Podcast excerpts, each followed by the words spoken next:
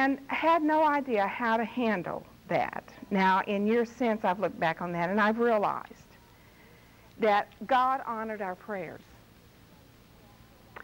And I think because we were praying fervently and we were really seeking for the first time at Wilshire, people came together to really seek supernatural healing through prayer. I think God said, I'm going to let you know I have heard your prayer. I'm going to let you know that your prayer has been answered. But, dear hearts, it's Tom's time to come home. And so it took me years to come to that because for a while it was devastating. But still, what that leaves us with is all sorts of questions about what we do with prayer and what does God do in prayer.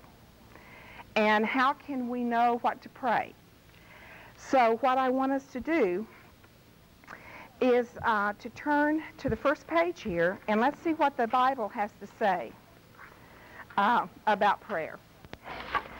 And we're going to look, strangely, we're kind of going to we're going to come through the back door here. Uh, go to the purpose of prayer and turn to the first page behind the purpose of prayer. And it says reflections on prayerlessness, which is a strange place to start, but I, what I want you to look for here as we read through these scriptures is what is, are these scriptures saying about the nature of prayer? What is prayer fundamentally all about. Uh, by the way, I have colored pencils. If anybody wants to do color coding on, on the prayer scriptures that we hit today, uh, if you know what I mean by color coding, if you, if you will color all scriptures that you read on prayer, after a while you will know where those scriptures are. You will be familiar with them because they're all in the same, uh, the same color. But let's look at Job 21 verses 14 through 15, 14 and 15. Therefore they say unto God, Depart from us, for we desire not the knowledge of your ways. What is the Almighty that we should serve him? And what profit should we have if we pray unto him?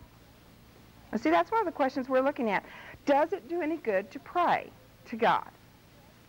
And that's what these people are asking. Now, what characteristics did you see already that began to tell us what prayer is really all about? noting that we are going in the back door here and coming from a negative to show a positive. What did you find out there in those, in those two verses? Number one, we desire not the knowledge of God. So prayer must have something to do with having and, and, and encountering the knowledge of God and, and learning about Him because that's connected, and serving Him. Prayer has something to do with serving God. And uh, what does it profit us to pray? Um, that's the question uh, on number three, uh, the third uh, number there under Job 21. Okay, let's turn to Psalm 14. Psalm 14, verse 4. Have all the workers of iniquity no knowledge, who eat up my people as they eat bread and call not upon the Lord? Let me read that again. Have all the workers of iniquity no knowledge, who eat up my people as they eat bread and call not upon the Lord? What is that saying about prayer? Yeah. They have no knowledge of the Lord. They, they are workers of iniquity and they are they are devouring of people, not literally, but but emotionally and spiritually. They have no regard for the needs and and the desires of, of other people and of their sensitivities. So you flip that around and you begin to see that prayer has to do with desiring the knowledge of the Lord, turning from those ways that are displeasing to God and seeking to minister to others, to reconcile with others. Okay? Uh, Psalm uh, 53, verse 4. Have the workers of iniquity no knowledge who eat up my people as they eat bread? They have not called upon God. Same thing. Psalm 79, verse 6. Pour out your wrath upon the heathen that, that have not known you, and upon the kingdoms that have not called upon your name. I'm just going to read this, and the rest of it, you just kind of make note of what you see there. And then we'll come back and, and just look at just a summary understanding of what you've come up with as all of these scriptures have been read. Okay, Isaiah 64. Isaiah is just to the right of Proverbs and Ecclesiastes. It's before Jeremiah. Isaiah 64, verse 7. There is none that calls upon your name, that stirs himself up to take hold of you.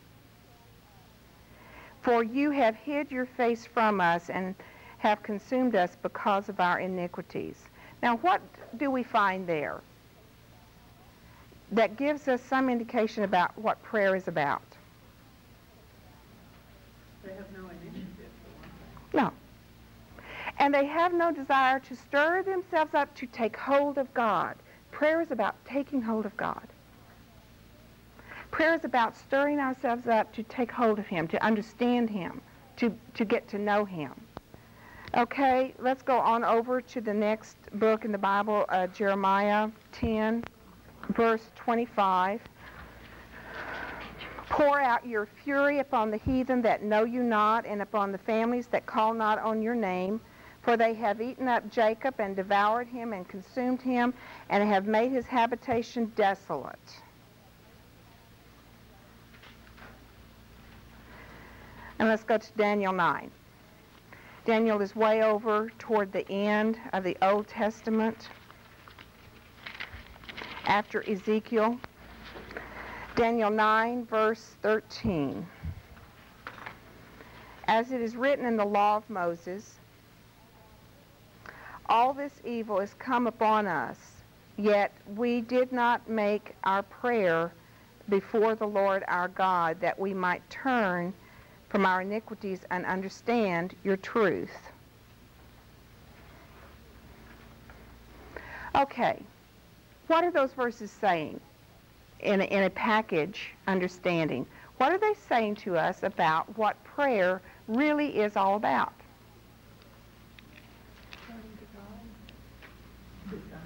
Turning to God, desiring God, Tur- yes, repentance and turning from our sins and seeking out God. That's what prayer is about. It's not just having a prevailing position of prayer with Him, it is getting to know God. That's what the primary reason for prayer is, is for you and me to come to know God in an intimate way. And in order to do that, we have to turn from those issues in our life that are sin issues. We have to acknowledge what they are, and we have to make a change from those things in our lives that dominate us that are sin. Okay, okay so there is a turning from ourselves and our own agenda and our agenda. And there is a turning toward God. In what ways? Well, there are two or three ways here. Knowing him. Okay. In, in knowing him, the person God, and in knowing his ways,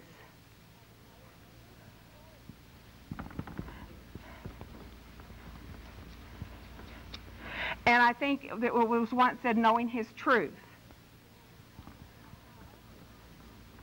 Having knowledge not only of God, but of how he does things. That's what prayer is about. It's not us just coming to God when we have a need or a want. In fact, it's recognizing that we have a perpetual need. That we have an ongoing need that never ceases. And what is that need?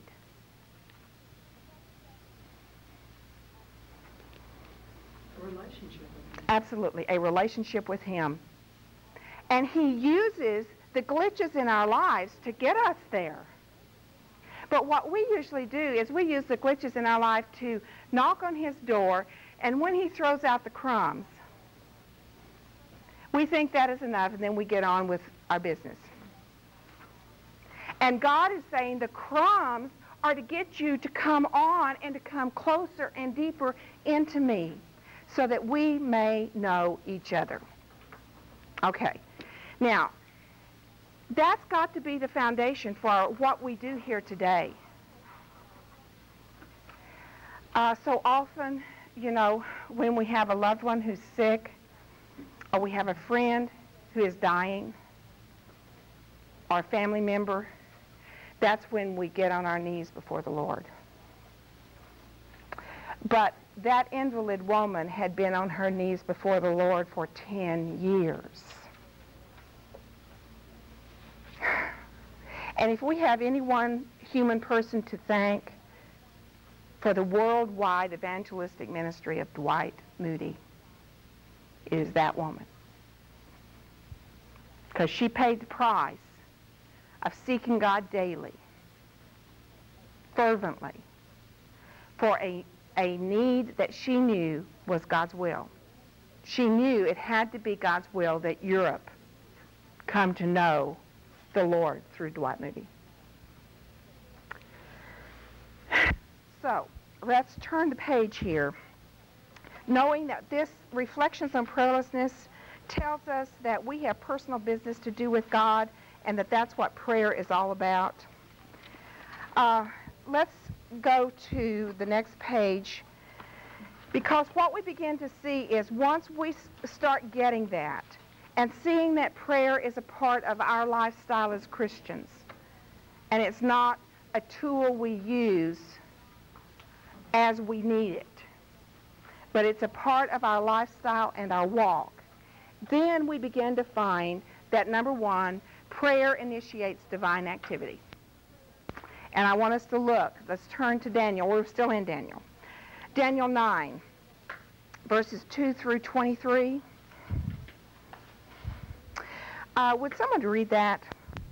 In the first year of his reign, I, Daniel, understood from the Scriptures, according to the word of the Lord given to Jeremiah the prophet, that the desolation of Jerusalem would last seventy years. So I turned to the Lord God and pleaded with him in prayer and petition, in fasting, and in sackcloth and ashes. I prayed to the Lord my God and confessed, O Lord, the great and awesome God, who keeps his covenant of love with all who love him and obey his commands, we have sinned and done wrong. We have been wicked and have rebelled. We have turned away from your commands and laws. We have not listened to your servants the prophets, who spoke in your name to our kings, our princes, and our fathers, and to all the people of the land. Lord, you are righteous, but this day we are covered with shame. The men of Judah and people of Jerusalem and all Israel, both near and far, in all the countries where you have scattered us because of our unfaithfulness to you. O Lord, we and our kings, our princes, and our fathers are covered with shame because we have sinned against you. The Lord our God is merciful and forgiving, even though we have rebelled against him. We have not obeyed the Lord our God, or kept the laws he gave us through his servants the prophets. All Israel has transgressed your law and turned away, refusing to obey you. Therefore the curses and sworn judgments written in the law of Moses, the servant of God, have been poured out on us because we have sinned against you. You have fulfilled the words spoken against us and against our rulers by bringing upon us great disaster. Under the whole heaven nothing has ever been done like what has been done to Jerusalem. Just as it is written in the law of Moses, all this disaster has come upon us, yet we have not sought the favor of the Lord our God by turning from our sins and giving attention to your truth. The Lord did not hesitate to bring the disaster upon us, for the Lord our God is righteous in everything he does, yet we have not obeyed him. Let's skip a little bit. That gives us a good lead in. Uh, skip on over to verse 20. While I was speaking and praying, confessing my sin and the sin of my people Israel, and making my request to the Lord my God for his holy hill, while I was still in prayer, Gabriel, the man I had seen in the earlier vision, came to me in swift flight about the time of the evening sacrifice. He instructed me and said to me, Daniel, I have now come to give you insight and understanding. As soon as you began to pray, an answer was given, which I have come to tell you, for you are highly esteemed. Therefore, consider the message and understand the vision. Okay. What, what do we find out there about prayer? What was going on there? What did Daniel do? First is confessing. He was confessing his sin and the sin of Israel. And how was he praying?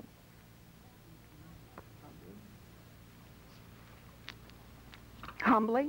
What is the significance of the sackcloth?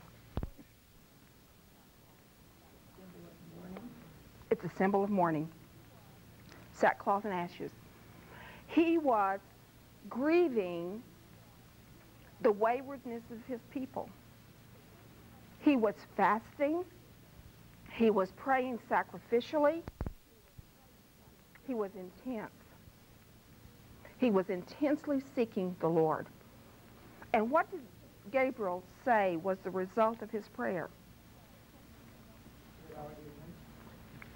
From the minute he uttered it, thanks, Robert. From the minute he uttered that prayer, his prayer was heard in heaven. And a response was sent from heaven to Daniel. Now look over here.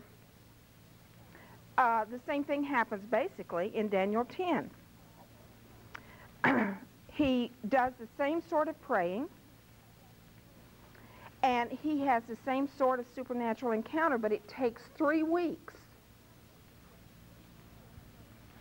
But again, Gabriel says, from the moment you first prayed, uh, your prayer was heard, and a command was sent out for me to bring a message to you from God. Prayer initiates divine activity. We are partners with God in what he wants to do in this world. Turn to Acts 4.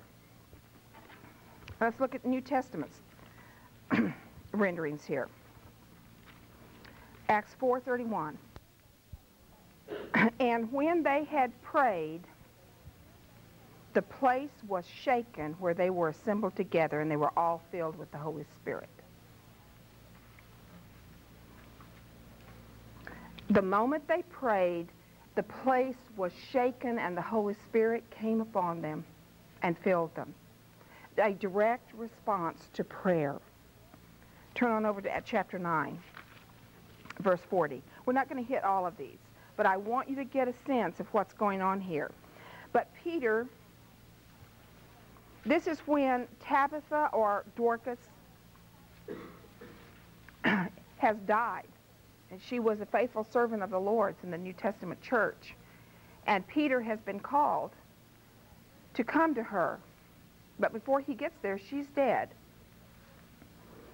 Peter put everybody out of the room and he kneeled down and he prayed, which is so different than the Peter before Pentecost.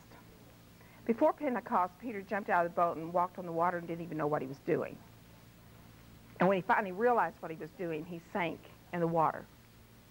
He was so a compulsive, so impetuous, so spontaneous Now, here is this spontaneous Peter coming in, and there is a dead servant of the Lord, and what is the first thing he does? He kneels down and prays. And then he gets up and he goes over and he takes her hand and he says that Tabitha arise.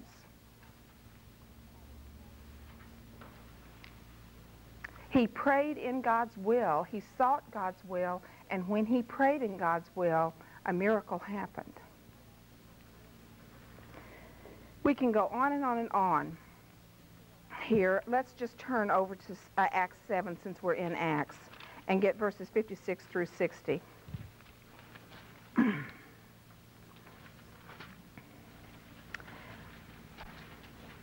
this is Stephen being martyred, stoned to death, Acts 7.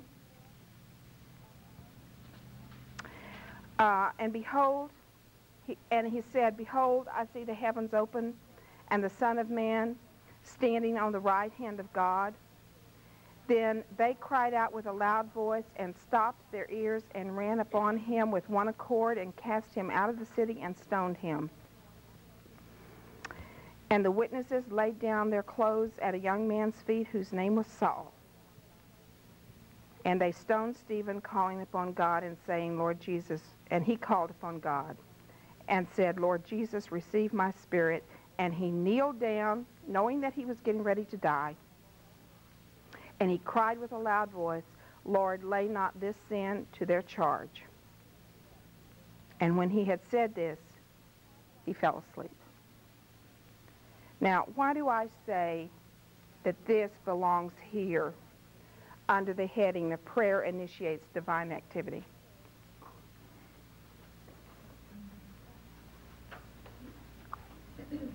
What happened as a result of Stephen's prayer? God took him home and he, he witnessed to Paul, and Paul, who was the leader of the persecution of the Christians, saw the light. And I think that it is a direct result of this sacrificial prayer of the martyr Stephen. I think Stephen freed up that Pharisee. And he freed up God to work in that Pharisee. I think that prayer was instrumental. the man in the um, late 1500s who felt called of God to bring the first translation of the Bible from the Latin into English. Tyndale, T-Y-N-D-A-L-E.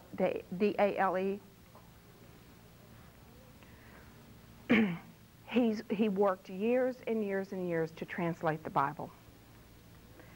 And um, this was just before England. It was while England was still under the influence and the rule of uh, the Catholic Church. And he was told not to do that. He continued to do it anyway, and eventually he was arrested. And he was tied to the stake and burned for trying to translate the Bible into English. And uh,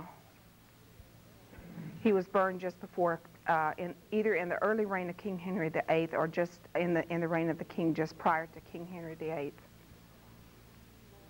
And when he was dying, he said, Lord, open the king's eyes so that the Bible may be written in English. And about 35 years later, King James came to the throne and he commissioned the Bible to be translated into English. And in 1613, we have the King James Bible. If it's good enough for Paul, it's good enough for me. it was a direct response to the sacrificial praying of Tyndale, who at the stake, at being burned, his last thought was, Lord, open the king's eyes. And God did. Prayer initiates divine activity.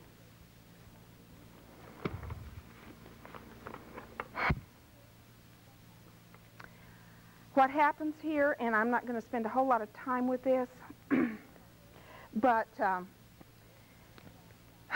in, in Matthew 6, just before the Lord's Prayer is, um, is taught by Christ, just turn to that for a moment, to Matthew 6. we have Christ um, speaking here. And uh, he's talking about don't be like the Pharisees who think that they're going to be heard by their many repetitions. But when you pray, he said in verse 7 of chapter 6 of Matthew, don't use vain repetitions as the, as the heathen do, because they think they shall be heard for their much speaking. But uh, be not therefore like them, for your Father knows what things you have need of before you ask him. Okay, the question is, if God knows what we have need of before we ask him, then why ask him? If he already knows what we have need of, if God knows our needs, then what, what is the deal? Why ask him?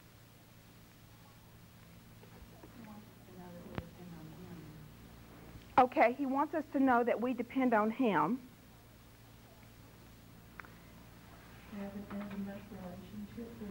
To have what? To come to him as, as a child would a father because the child loves the father and wants to be that provision to be given by the father to them and to have a knowledge of his, his ways because when we come to God in prayer. What, how do we usually start?